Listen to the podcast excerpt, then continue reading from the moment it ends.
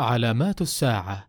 حديثنا اليوم عن علامات الساعة وهي العلامات التي تسبق وقوع يوم القيامة وتدل على قرب حصوله. واصطلح على تقسيمها إلى صغرى وكبرى فالصغرى في الغالب تسبق يوم القيامة بمدة طويلة ومنها ما وقع وانقضى وقد يتكرر وقوعه ومنها ما ظهر ولا يزال يظهر ويتتابع ومنها ما لم يقع حتى الآن. وحتما سيقع كما أخبر الصادق المصدوق صلى الله عليه وسلم.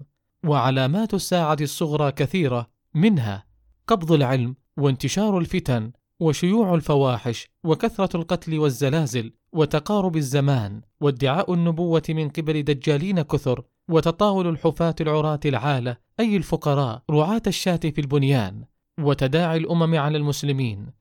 ثم انتصار المسلمين على اليهود في النهاية في مواجهة يتكلم فيها الحجر والشجر ويدلان فيها المسلمين على مكان اختباء اليهود وغيرها من العلامات.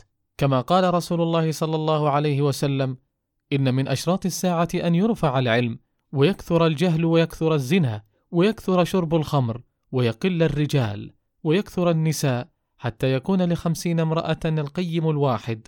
وفي رواية يقل العلم ويظهر الجهل متفق عليه. وأما علامات الساعة الكبرى فهي أمور عظيمة يدل ظهورها على قرب القيامة وبقاء زمن قصير لوقوع ذلك اليوم العظيم. روى مسلم في صحيحه عن حذيفة بن أسيد الغفاري رضي الله عنه قال اطلع النبي صلى الله عليه وسلم علينا ونحن نتذاكر فقال ما تذاكرون؟ قالوا نذكر الساعة. قال إنها لن تقوم حتى ترون قبلها عشر آيات فذكر الدخان والدجال والدابة وطلوع الشمس من مغربها ونزول عيسى بن مريم عليه السلام ويأجوج ومأجوج وثلاثة خسوف خسف بالمشرق وخسف بالمغرب وخسف بجزيرة العرب.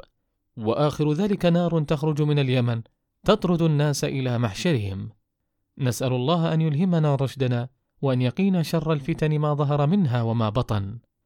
نكتفي بهذا القدر ونتحدث بمشيئة الله تعالى في اللقاء القادم عن الركن السادس والأخير من أركان الإيمان وهو الإيمان بالقدر خيره وشره.